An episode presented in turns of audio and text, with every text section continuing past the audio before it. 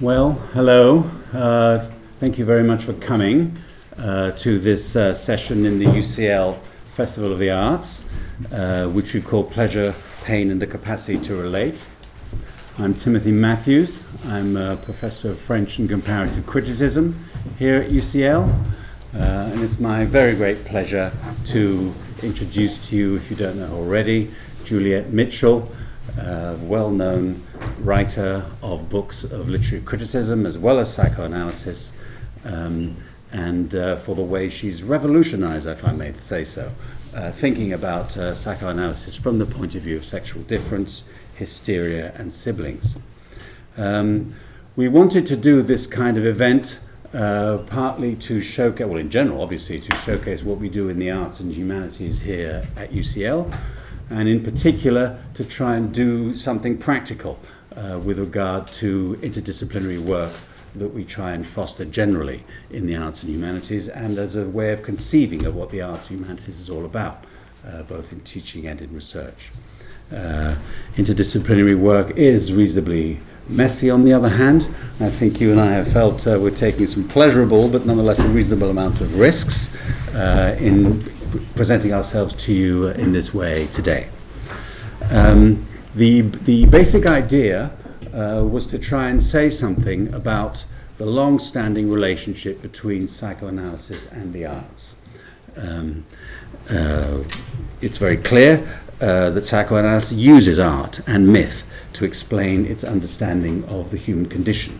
The Oedipus complex is, is clearly something, clearly a very strong example of that, uh, where Freud uh, uses the Oedipus myth and the Oedipus tragedies uh, as a way of explaining his understanding of human and social relations.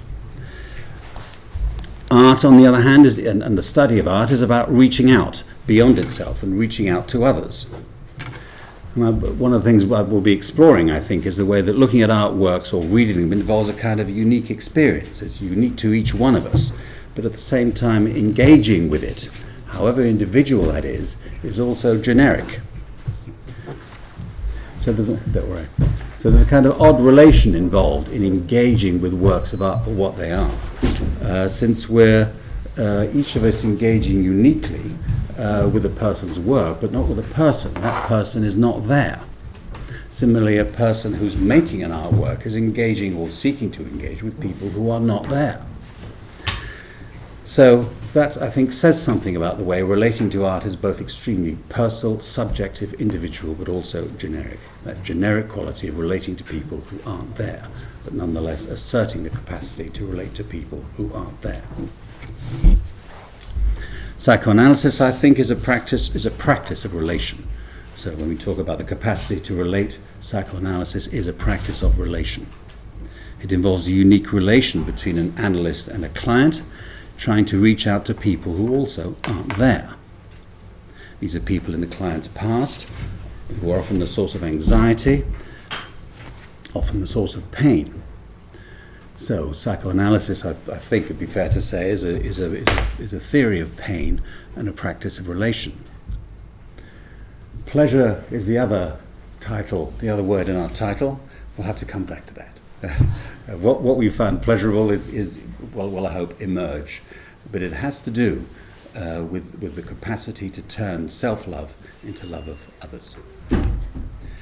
And what we're going to do is, uh, Juliet, I hope uh, we'll be happy with carrying on from there a little bit in relation to you know your understanding of psychoanalysis. Um, and then I'm going to chip in with some questions as we go along, or as you go along, I suppose. And then we'll reverse the procedure. Um, and then we'll have something to say at the end, I, I think, about, the, about how we approach these matters. And there'll also be time for questions. So that's our general plan. Well, I thought I'd just start off by saying some very um, fundamental things about what is psychoanalysis and why there is a connection between psychoanalysis and the arts, which is a two way connection, not, uh, not dominated, I think, by either side, is by shared material that, that we're related. And the shared material is quite simply, in itself, the subject of psychoanalytic, uh, psychoanalytic research and psychoanalytic practice. And that is that as human beings, we live very largely through unconscious processes. It doesn't mean that we don't have conscious processes, things that we deliberately decide to do. It doesn't mean we don't have things that we call pre-conscious, not subconscious. That's a different sort of concept which we don't, as psychoanalysts, use. But pre-conscious, which means we don't have to think about them every time we do them. I mean, you know how to tie your shoelaces up without thinking about it, so to speak. The things are pre-conscious, things are conscious, deliberate. But an awfully large part of life is also unconscious. Dreams are the most obvious way. Uh, so dreams are a form of thinking, which is utterly different from our conscious form of thinking. But we all dream, whether we remember them or not. We do dream, and that's a way of thinking. And psychoanalysis um, seeks to understand what is that way of thinking. And it, in understanding what that way of thinking is in dreams, it also touches on um, what are known as the sort of pathologies of hysteria, obsessionality, uh, schizophrenia, psychosis, whatever else. It doesn't really bother an awful lot with diagnosis. It just it deals with a general level of non of misery um, and what, how could that be turned into just ordinary unhappiness. Uh, and that's what it does clinically through looking at or engaging with a relationship, as Tim said, between two people, which we would call here the patient and the analyst, and trying to, to, in the interaction between the two people, discover what it is that's making things not work for the, for the person, and are the ways in which one could find that, that they might work better, never ideally, but fairly, so that one could function in some way. By functioning, one would mean having some capacity to, to relate and having some capacity to work, probably would be the most primary ways of looking at that. So psychoanalysis goes back really um, to Freud's discovery that there is a way of understanding how unconscious processes work and how they work differently from conscious processes, and that is um, through what he calls primary processes, which are function in a different way, a different sort of language um, than, than conscious ones. Now, within that, um, because we're going to talk about pain and pleasure and relating, I think it's also important to mention why it is that psychoanalysis in this context has two things that are very important. Childhood is very important, and art is very important, and art in the broadest sense of the term. That's, in a sense, the easiest one to just tick off for the moment, it's what we're going to be talking about throughout this hour. Um, art also deals with unconscious processes. The artist can be conscious in choosing a canvas, a piece of clay, whatever else it might be, uh, all sorts of conscious processes, but there are all sorts of ones that are unconscious that come into the production and making of, of art. So there's an obvious relationship, and indeed, Freud and subsequent analysts have always thought, in a sense, that artists get there first. They do something different, they don't analyze how it is that unconscious processes work, but nevertheless they present unconscious processes for us to, to see and use. Tim mentioned the Oedipus complex as the most obvious example. It's there in Sophocles. I'm currently working with Shakespeare. Shakespeare's part of Freud's bloodstream. He actually writes sentences which are really Shakespeare transposed into psychoanalysis. They just it comes up from his unconscious into his writing. So art is just there and there to be used by analysts. It's also there to, to produce the sort of theory of psychoanalysis because it also, though consciously artists are not there to describe what they're doing in terms of unconscious processes, as an artist like Giacometti so clearly exemplifies, they are actually very concerned with the ways in which their um, unconscious processes are at work. Now, I just want to say something because it may not come up at all, but it, if we miss it out, we're missing something out. And why childhood? Why, why do people tend to think that psychoanalysts and their patients are always sort of going back, reminiscing, having memories about childhood? In a sense, it's in order to know that the past is past that we have to go to the past because our past lives very actively in our present and therefore both will live in our future. And at certain points, our present may be being quite stuck. And if you can trace it back to where the original sticking point started, it'll be in childhood. That doesn't mean that your pain that we're going to talk about isn't happening yesterday or today or tomorrow, but it refers somewhere to something that repeats itself, which is a pain from childhood. Now, why? Why childhood? Well, in a sense, it's very obvious and easy. if you think about um, how we act and live as relating human social beings, we couldn't systematically and consciously have a rule book which told us what to do. We have to acquire this becoming social in an incredibly telescoped period of time. And we do that uh, effectively because we're much more helpless than other animals.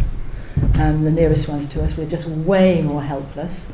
We therefore are far more dependent on being looked after in different ways, in different cultures and different societies, but nevertheless, somebody has to look after us a small neonate baby for much longer than you have to look after a kitten, for example.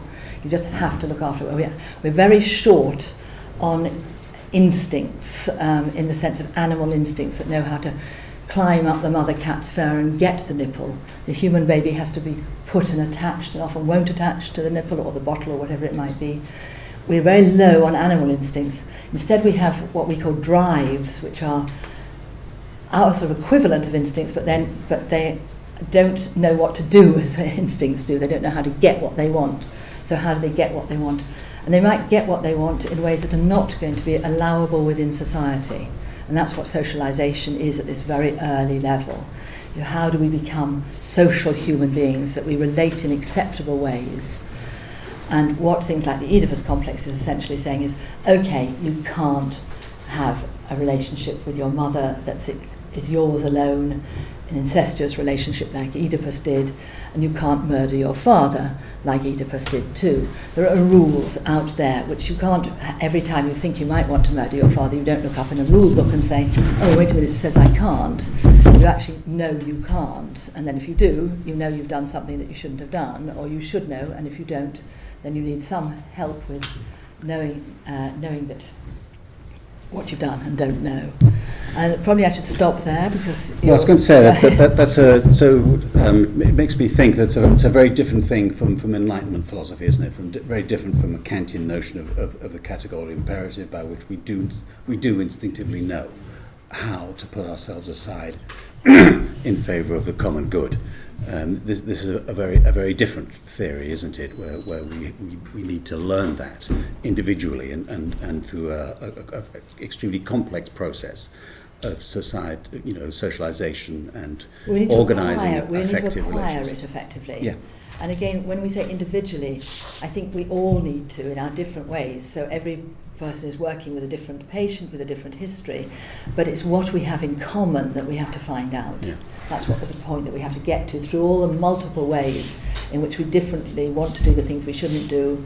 Um, we actually have arrived at a point where something is too strong Mm. for us to deal with, and we'll have arrived there for different reasons. But the conglomeration of all those reasons, all those individual reasons, produces, like you were starting to talk about, a generic reason as Yeah, well. Yeah. I mean, what I want to say also, just listening to you talk there, is um, I'm reminded because I, I know you're very interested in, in Louise Bourgeois at the moment, which is why we've got her, her famous uh, piece there called Maman, Mother. Um, but uh, she says at a point, you know, she's a researcher. She's, you know, as, as, uh, as her, she would describe her activity of an artist as being a researcher, uh, constantly looking for the missing piece. Um, so th- there's something there, I think, that that speaks to the way artists might work as a, or, or there might be some, some way of a, a dialogue between between the work of the psychoanalyst and the work of the artist, searching for that, that missing piece, missing piece of an identity, which is always beyond the, the reach of, of, of a person. So the, I want to say that. And the other thing, because it follows on from what you were saying about childhood, um, uh, which to me, um, uh, I mean, one of the things that comes from that uh, is that uh, in, psychoanalysis, there's the, the, it, it addresses the idea that we actually forget. You know, we, we don't we, we, we don't we don't know what we're thinking. We, we don't. I mean, we know. I know I'm trying to get to the end of this sentence, and I know I've got a subject uh, that I'm trying to communicate to you and everybody. Uh, but but I, I don't know where I've come from in, in you know in relation to my own childhood, shall we say? So that so the whole um, there's a very mobile split in, in, in people's identities in that way. Very, very much so. I I completely agree with that. Yes, yes. I mean, where to start with thinking about that? Um, we have a concept called uh, infantile amnesia, and basically we forget everything before the age of three, roughly. We start to have memories. Some people go back. I had a patient who we're pretty sure was remembering something from her 11th month, but it's very, very unusual that you really remember that period that I was talking about, in which we become socialized in this way that is fundamentally, in the end, unconscious, because what we do is we repress the things that we shouldn't do, and in doing so, we make our unconscious bigger and bigger by these acts of repression. Mm. And those acts of repression are acts of forgetting. We don't Absolutely. know that we, you know, who knows that they want to sleep with their mother, for goodness sake? Mm. Nobody. I Mm. mean, apparently Yeah. some people do in some cultures, but on the whole they don't. Yeah. You know. Yeah. So th- there's a, there's a non-knowledge of where we come from built into the fact that that area of uh, coming into being is incredibly important, Yeah. and we don't know about it. The, the other thing that uh, strikes me uh, um, in what you say there and, in what we were talking about earlier when we were thinking about this, this gathering um, is that sometimes it, it, can, it can sound like the whole the theory uh, can sound uh, determinist, shall we say, can, can sound like uh, you know Jupiter with bolts of thunder telling us how to behave and uh, what, what society is about, which of course there is a certain uh, uh, existential reality to, to the way we, we are, to what society is organized.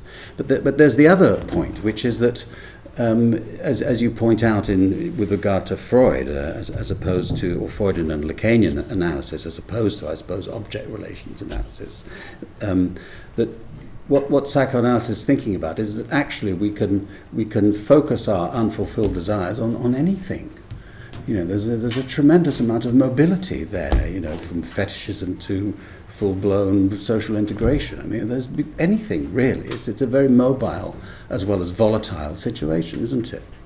Uh, uh, uh, totally so, because it's not that these desires go go away, so to speak. They Mm. get rechanneled or redirected, and Mm. that'll be individually very various, and it'll come up against all sorts of minor rules and, and uh, things in different cultures, Mm. etc., or not. Mm. Um, uh, by, by all means, but it, it's a huge flexibility because there's a flexibility of human creativity, um, which I think we bring with us in a Mm. sense. There Mm. is a sort of potential creativity in the, in the, in the human being by the context into which we're, we're born. Something enables us to see that, um, that world outside us in, a, in a way that we can actually feel we've discovered it and created it in some ways, and to Mm. use that potential to, to make art, Mm. in, in fact. And you referred to, to Louise Bourgeois.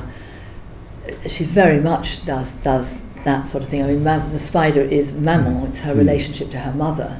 Now, all you could say in a very simple sense is she was extremely ambivalent about this mother that she adored, absolutely adored, but nevertheless saw as a spider with all sorts of positive associations, all sorts of negative associations. The great shock to, to, to Bourgeois was when she realised that her mother must have been ambivalent to her as well. And she hadn't really realised Mm. that, and she saw this ambivalence from her mother as a terribly painful experience. She thought she'd been the adored daughter, and in a way she was, but her mother was also fed up with her in some ways, as people are. Mm. So there's all those emotions can go all over the place in a, in a sense, Mm. and we'll all deal with them differently. Mm. There's a, uh, a wonderful phrase in, in, uh, in one of your books, I think it's that one, Mad Men and Medusas, uh, where you, you say that uh, in, in, a, in, a, in a kind of very clear and self-evident but, but powerful way for me, no, no, one is born on a deserted island. Um, but still as a human subject, can a human subject ever call themselves a human subject? Are we ever a human subject in our own right? Um, and it struck me that uh, in, in, a way we, in a way we're born in a desert island because we've, we've manufactured it by effects of, of, of forgetting. And then at the same time, uh, we're not a desert island because we're being structured by our relations with people.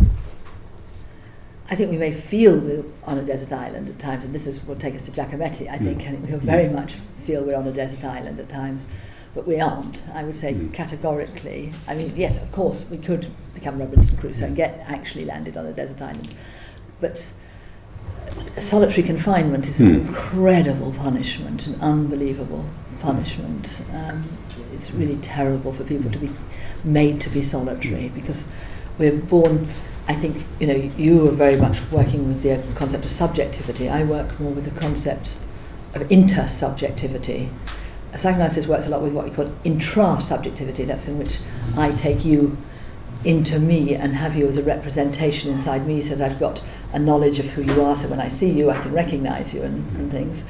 But I think there's something called intersubjectivity, which is actually that we always are born related, are born so that in a developmental way we relate through other people. We are always, some of us is in the other person. Yeah. I wonder just, uh, you know, the final segment perhaps of this bit of it. Um, if you'd like to tell us how um, um, that developmental side of the theory and the, the one that focuses on, on the creativity of, of people, um, how you've been able to address that in thinking about in, in your recent developments, you know, well, I say recent, those are about 10 years, I suppose, uh, to do with hysteria and to do with siblings, Yeah. to connected thoughts, I, I think, and, and, how, and how that's, or sibling relations, and how that's uh, really rather, you know, changed uh, our understanding of the Oedipus complex, for example. Well, I think I was struck in your book about you're not mentioning object relations very much, um, except for Winnicott at one point, and I think I got hooked on you uh, referring to Winnicott because it's in relation to a Teasmade, which was a thing that made tea in the 1950s, and I just loved Teasmades. So, so I absolutely thought, oh, well, let's let's talk about Winnicott. And I was thinking about it and thinking of talking to you now, Mm. thinking, well, actually, the people you're using mostly are people who follow the trajectory of, of Freud and Lacan, in which we are looking backwards Mhm. from the present to the past in order to become Mm. the future, as it were. But that's the way it goes. Whereas quite a lot, not Klein, but quite a lot of object relations psychoanalysts like Winnicott are in a sense looking forward Mm. from childhood into the future. And that's where your question about determinism comes in because if you can say, well, you know, if you, if you abuse a child, then the child is going to grow up like this, Mhm. you're being, in a sense, deterministic. Whereas in the classical psychoanalysis, you'd have to take the adult that you've got there. I don't know if you know a book called Stuart A Life Backwards, a homeless person in Cambridge. I used to use it for teaching in the big um, psychological hospital there. Was part of Adam Brooks. Because it's a, this, this homeless man actually said to the person who wanted to interview him and find out about his life as a homeless person, well, why didn't you try and find out how I got here? Mhm. And they went backwards in, in his life, and that's the normal trajectory. But once you start looking and saying, we mustn't do this to, to, to children, else they'll grow up like that, you're looking forwards. And it, in a way, you can't really say. Some children, I mean, I'm always nervous of saying this because it sounds though I'm saying it's all right, because it's not all right at all. It's um, absolutely the last thing it is, it's all right to abuse children. But you can't really say how that abuse will grow up in a sense. It'll grow up differently to different people. Hmm. So, in a way, you still need to look back from the person you've got as an adult or as a later chi- older child to reconstruct that. Mm. There's always a construction going on. But nevertheless, the tendency within object relations of the non-Kleinian sort is to look forward. Attachment Mm. theory, etc., looks forward.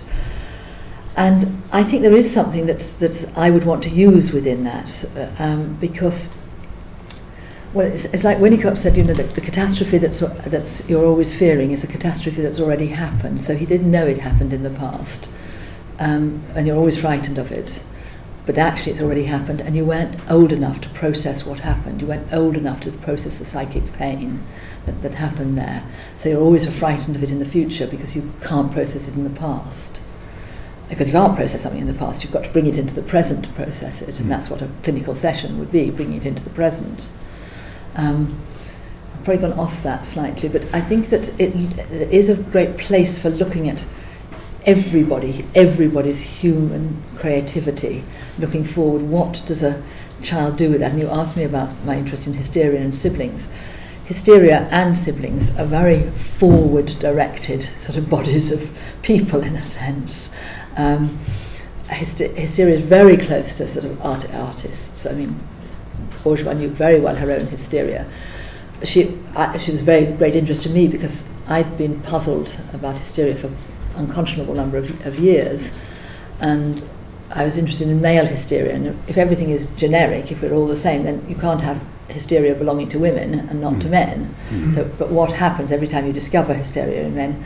Somehow it goes out of the window and becomes traumatic neurosis, you know, something that's happened to them on the battlefield or something like that. What happens to it? And that's what interested me. And I found it interested her too. so I she, she uh, portrays people who are very androgynous because they're both men and women hysterics. Yeah. I mean, is it, is it the, the case that uh, in, in dealing with, with uh, with siblings, uh, perhaps in particular, but, but, but via, I suppose, um, via hysterics, um, that uh, you know the, the, the, the, stage for human creativity is, is, is enlarged. You know, in, in, in a, you use the word lateral a lot, don't you? These, these are lateral relations yeah. rather than vertical ones. You know, always to the, to, to the Oedipus complex or the Oedipal father figure or whatever. You know that that, that, that the, the the future based on a rereading of the past that, that you talk about is, is actually played out at a lateral level rather than in this you know well, not dead rather weight than, of this as well as, yeah. as as well as rather mm. than and mm. and always in our social sciences we sort of always make the vertical the paradigm and the uh, horizontal is read off it mm. so siblings uh, follow uh, you know sons follow fathers daughters follow mm. mothers what about the relationship between them mm-hmm. uh, not from the derivatives in parents, what about mm-hmm. between them? And, and that's really, I, I got there through hysteria. Um, I'd been as unconscionably many years trying to work out why people were making all this song and dance about something. Mm-hmm. And I just sort of decided, well, the hysterics really lost the trauma that they really must have had, mm-hmm. but they're placing it on God knows what, uh, that's, that's nothing to do with it, but you know, a mouse runs across the floor or something and they go into a hysterical fit or whatever. But mm. wait a minute, what is it that really mm. that matters so much about? Mm. And I thought that, well, I thought, I mean, from all my clinical work and, and reading, that actually we'd missed out on the importance of when another baby comes along or is expected to come along, and this person who's been the baby suddenly isn't who they are anymore. They aren't the baby, somebody else is the baby. Or if the baby doesn't arrive, mm. what have they done to stop there being a baby? Because we know that, in a sense, generically, there should be a baby afterwards, because there's a baby hmm. before, there's a baby down the road, etc. Mm. So it isn't just if you actually have one, it's also if you expect one, you have to account for it. And when you have one, that person takes out who you were. So you're suddenly told to be big girl, big boy, etc. But wait a minute, I'm baby, and we know that behaviourally children regress to sort of. Mm you know, they'd stop walking, they stop talking, they stop doing everything. Wait a minute, that's what hysterics do when they're grown up. They stop walking, they stop talking, and um, why isn't it there? And that's before the Oedipus complex. And mm-hmm. effectively, what the, I call it the law of the mother, because what the mother is saying is, okay, uh, I've got another baby now. I'm going to look after the baby. You're big girl, big boy. Off you go and play together or play at school you can have enemies and friends and, and all the rest, but you must have a social group up there. So she's saying, effectively, go out and relate to other people, give up the family, start the social life without the family. This is I'm looking after the baby, which is the family. Of course, the child still stays in the family, but there's another bit of it which is sent out in our cultures to school in other simpler societies into, into to, to work indeed of, um, and things but whatever it is. So it's a different paradigm on a horizontal plane not one that's dependent or it's dependent on repudiating that one for a time the vertical. That's that's where that comes. And look I mean just look at your your people. Yeah I was going to say that's a very horizontal group. It's a horizontal group of of, uh, of different sizes uh, different heights uh, that's either because they are of different sizes and heights, or because each one of them is being looked at from a different point of view and perspective, which will make them smaller or larger. Um, so it's either uh, a number of people combining, or it's a number of people seeking to combine from a range of possible different perspectives. Um, um, and I was, I was, I must say, I was so interested. Uh, thank you for, for reminding me about the Teasmade. Uh, uh, the Teasmade is, is, is, is, is not an object, I, I, I know. Oh. but, it's, it's, but it's an object I discovered. I discovered it. I discovered it uh, through through reading uh, one of Sebald's stories, W.G. Sebald, uh, called "The Emigrants." Uh, I mean, the story in the in, in the Emigrant called uh, after the artist in the story, who's called Max Ferber, um, and uh, it's that. Um, it's, uh, it allowed me to embark on, on, on a whole uh, investigation of, of, of the relation of past to future, to, to, to put it uh, simply. Um, um, the, uh, that Teasmade is a transitional object um, in a way uh, because it allows the narrator, who's in a clearly a depressed state at that time, and about to meet another depressed person who is the, who is the artist, Max Ferber. Um, but the, the, the Teasmade allows him to think about uh, a trauma as something that is not just unique. Um, um, uh, it, it allows him to think about uh, depression as something that can be built up into a trauma that is unique and on that basis shared uh, with others. And so it's a, it's a complex uh, movement, really, uh, backwards and forwards and side to side. Uh, all, all in this uh, very grainy photograph of, of the Teasmade included in, in Sebald's uh, story, uh, which incidentally he gives no accreditation to. So nobody, if you're, if you're just reading the story, you're not going to be able to know where the Teasmade comes from uh, in, in any way at all. Can you hear him? So um, Shall I, shall I hand over my. Do you want to have this?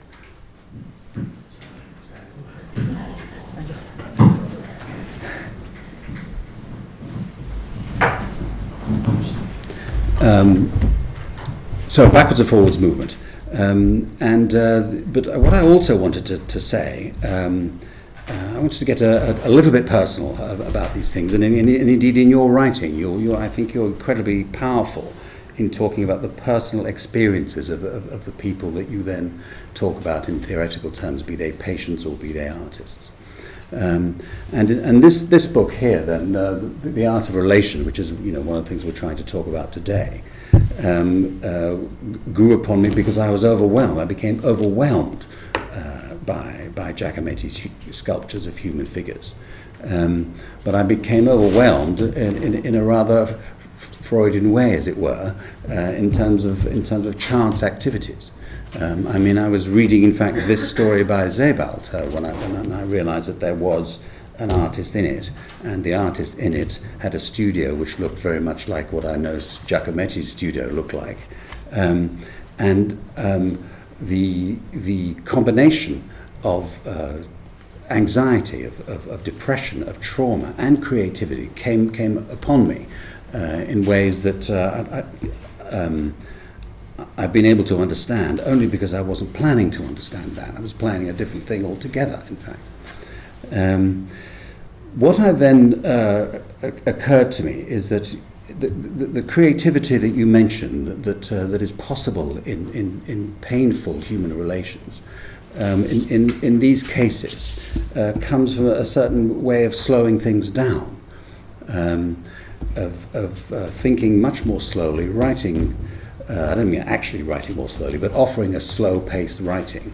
Um, and also, which would by analogy, uh, r- remind people of what it's like to walk around a sculpture from different points of view, and to, to, to, to create a, a different point of view in your own acts of looking. Um, one of the things uh, you, you, pointed out to me earlier was that, uh, and, and, just now, in fact, that uh, you know you're dealing a lot with representations, and uh, Freudian psychoanalysis is based on that, isn't it? We are representations of, of ourselves. We give representations of ourselves to each other. We're not in a position to establish what our self is and project that into the future. We, could, we are dealing in representations all the time, which is, which is clearly why Freud himself turns to them so often, uh, be they you know Sophocles or um, his own uh, you know mythological fantasies such as in Totem and Taboo, but the, the, he's constructing narratives in, because he's dealing in, in representations. Um, and there's a difference between representation and perception, between, between that and the way we actually look around us and what we actually see. And, and looking back on it, it, it, it occurred to me that what I was trying to do uh, is to bring those in, into a different relationship with each other.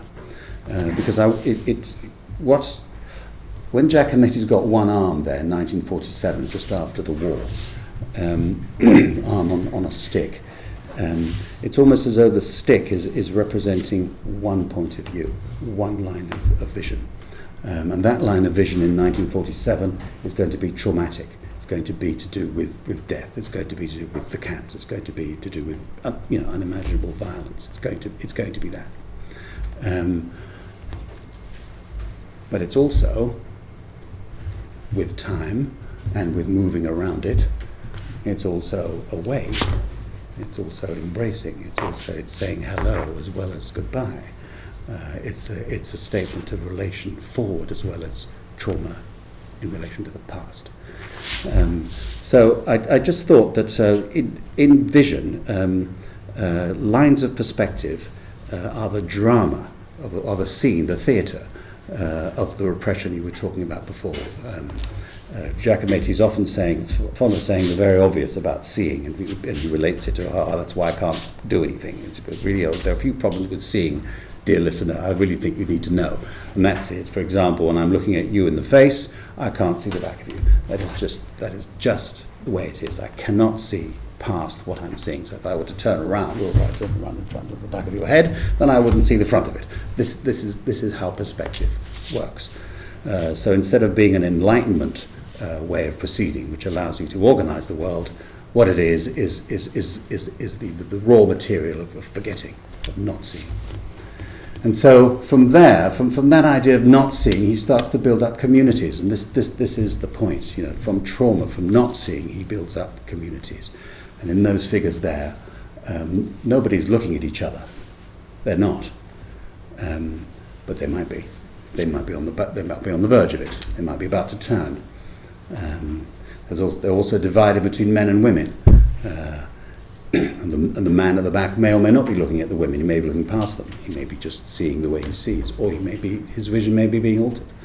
Um, so it's that indeterminacy of, of the transitional object, if you like, that I'm trying to find with Giacometti, because he asked me to, um, through the acts, through acts of seeing. Can I ask? Can you hear me now? If I don't take it back, because take it back. Take it take back. it back. yeah. Could it face forward as well?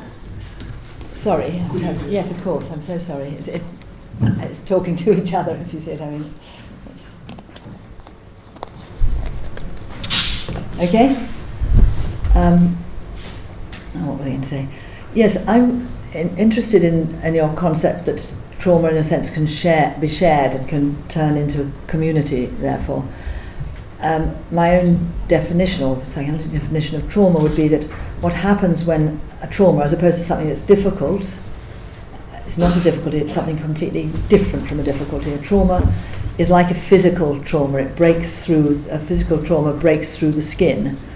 A psychological trauma breaks through a psychic skin, a sort of defences against something, something's impossible that we can't bear to see happening, something we just can't bear, and it breaks through, and we get filled with a sort of completely inchoate sort of energy, which then has to regroup itself and will regroup itself only when it can, in a sense, produce a representation.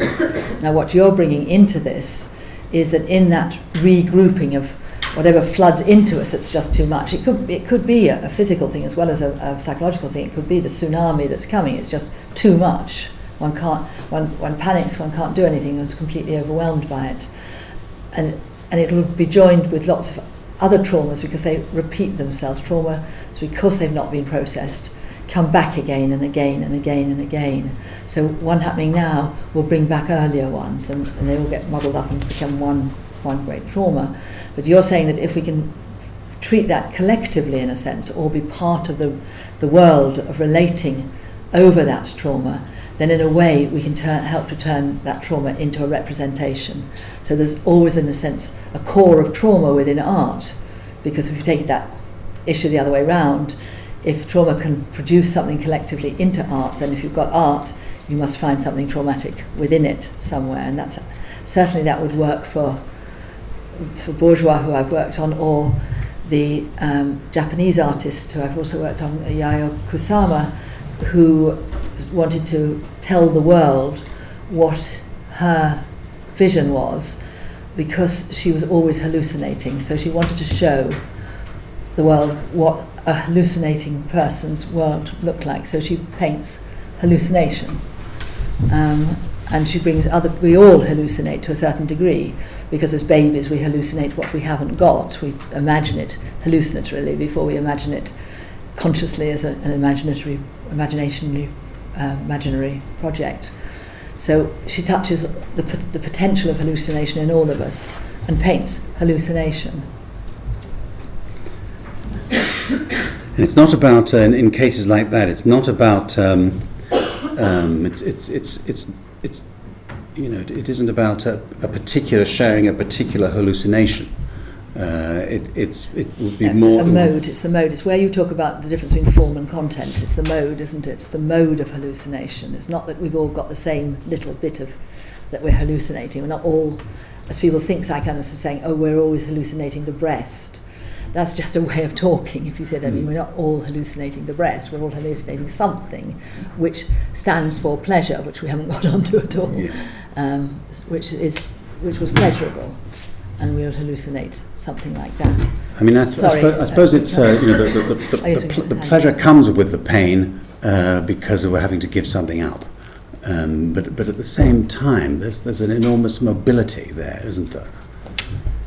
Uh, we call it the we, people shorthand call it the pleasure principle, but it's actually correctly the unpleasure pleasure principle.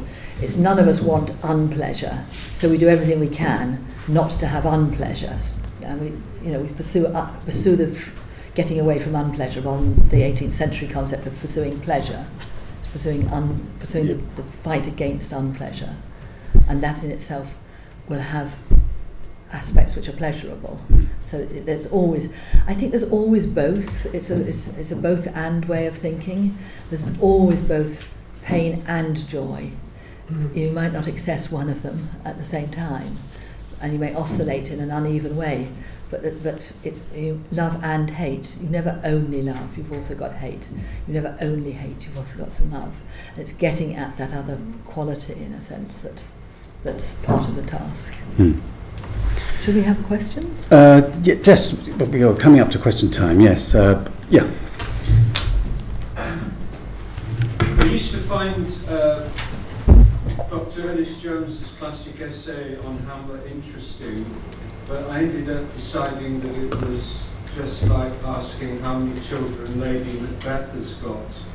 But Dr. Ernest Jones uh, saw Hamlet as being in a classic Oedipal crisis where the emotion that he displays is in excess of the facts as we see them. But I can't really see now.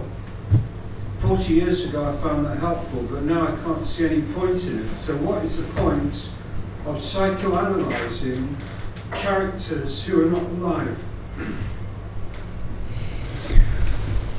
You? Can I? Um, I, I, I, d- I don't think there is. Um, uh, I, I, I agree. Um, they are not alive. Uh, they're representations.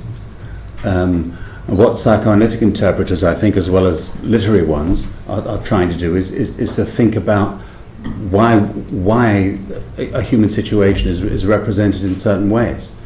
Um, what, what that mode of representation can, can say about our own situation and how we relate it to others. I don't know if that helps, but that, that's how I would think of it. I've just written about siblings in Hamlet, and if we can interpret it entirely in terms of the murder of a brother by a brother, uh, as, as well as the Oedipal thing. What I think, just com- adding to what Tim was saying, I think what the reason for giving an Oedipal interpretation there was that people are always trying to explain why does Hamlet prevaricate all the time? Why is he always delaying? Why can't he get on with revenge? He's got perfectly good reason for revenging his father's murder when he knows it is a murder. Why can't he do it? And the, uh, the answer for the sort of Freud Jones thing was because of his relationship to his mother, because he's absolutely obsessed with his mother. And that's why the and it, that's the sort of it, it's a question that a lot of literary critics address, and here with an, another explanation, if it were, in terms of the incredible uh, closeness of his feelings for his for his mother. So I think that was it's a different it's a different question. It doesn't tell you anything about Hamlet so much. It tells you something about how he's handling a particular predicament. I think that's more the task. But I, I'm not terribly that, that's like Tim. I wouldn't be terribly interested in that sort of.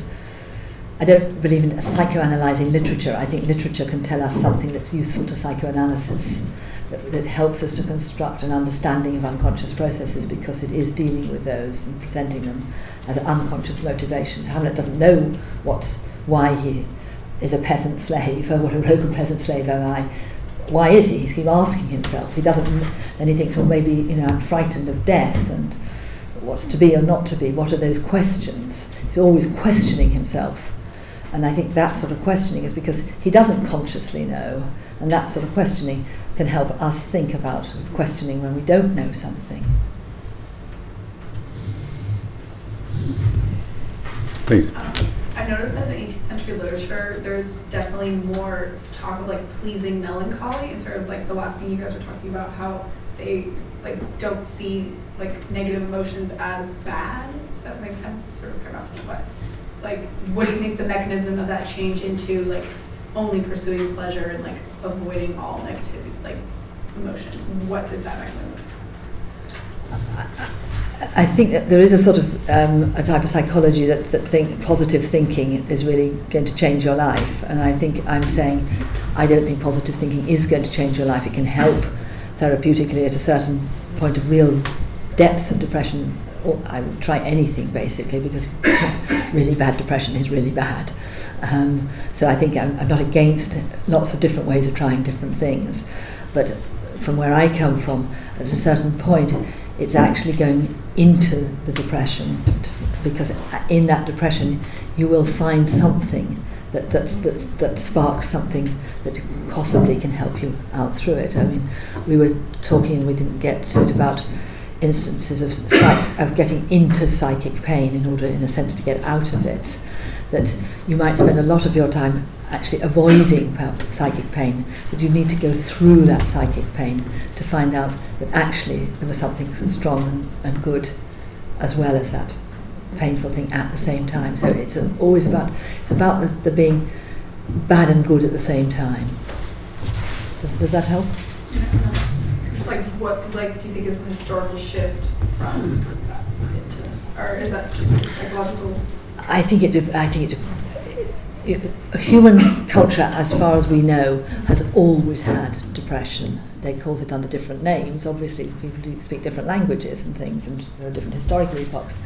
But we don't know of any culture that has any society that has not had evidence of depression. I mean, I think um, you mentioned melancholia and, the, and the, the, the, rise of an interest in melancholia, which is characteristic of the Romantic period in, in, in Europe, isn't it? Um, and I think what, what, what arises out of, out of uh, you know, moments like that and textual moments like that is that for those people at that time, melancholia is actually a, a, a more creative avenue to pursue, um, which, which, which gives the, the other side of that coin. Uh, is that positive thinking or pleasure, the pursuit of a, an uncomplicated notion of pleasure, doesn't tell us anything, doesn't tell us anything we don't already know. Uh, you know, being positive, uh, it's, it's only a short step from there to saying, um, doing what you're told. You know, stop being so negative, you know, grow up. Um, so that positive thinking is, I mean, anything can be turned towards determinism, positive thinking also. Melancholy can be turned to determinism as well in terms of, you know, becoming depressive or fixated on pain. But nonetheless, as you were saying, if you can explore pain, you can also explore the, the, the relation, uh, uh, the, uh, the potential creativity in individual human relations. Yeah. yeah, just you'll find that people find that in the fact that they've survived, there's something really positive. That survival itself is, is a positive experience. You've been so near to something that's too awful, and surviving begins to let you grow when you recognise, oh, wait a minute, I've survived. Also can make you feel very guilty if other people didn't survive, uh, the guilt, survival guilt and things. But it, it's a point of movement there. Sorry. I was very interested by what you said about slowing things down Mm. Um, and I wondered if you could just say a little bit more about kind of why that kind of temporal shift is important both in kind of the artistic relation and also in psychoanalysis and, and how it can kind of come to feel very difficult to slow things down and kind of be present in the face of your own or somebody else's pain. I, I think um, it's important not to overgeneralize. Uh, and I very much felt I was responding to an, an invitation uh, by Giacometti and the artists that, and the writers that I eventually ended up grouping around him. Um, there was something uh, connecting all those things, which is which is the the, the, the, the sort of common or garden belief that the, the, the, the visual is something immediate, that we know what that we can you know we can see something very immediately, and that we know what we see. Um, was I because of what I felt I was asked being asked to do by Giacometti, you know, I came to the conclusion that you know we do not know what we see. Uh, we, we see what we see, but not what we do not. We, we do not see what we do not see. I know it's a kind of very, very kind of simple gnomic-like uh, expression, but you know, you, you, we see what we see and not what we do not. And in, and in order to, to, to, to negotiate um, that and to negotiate the fact that I still might be able to imagine what I, what I, what I can't see, uh, a very set of formal, really formal steps in art and in visual arts, you know, can be addressed to viewers. You know, if, if, if you walk around, if you think from, about distance, if you think whether somebody is small in the distance, they are actually small, or is that your own point of view? If you think about all these things and put them together, that involves that involves a slow process. It involves uh, constructing a relationship with an artwork as you go along. And by analogy, the, the you know the, the ideal is you would then uh, you would then become imbued with something like respect for, for, for others, as opposed to appropriativeness.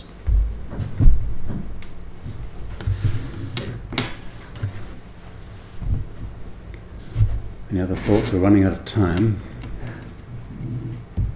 Can, can I, just that all artists are researchers.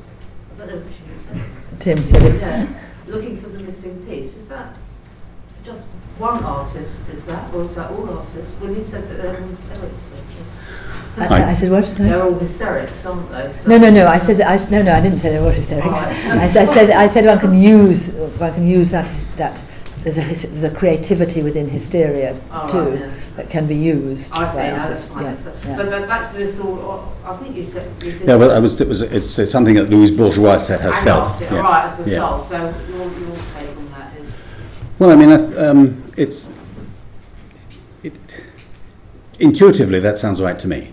Uh, the problem is obviously with pronouncements like that is you, know, you can say that about, about anything or anybody or any activity whatsoever.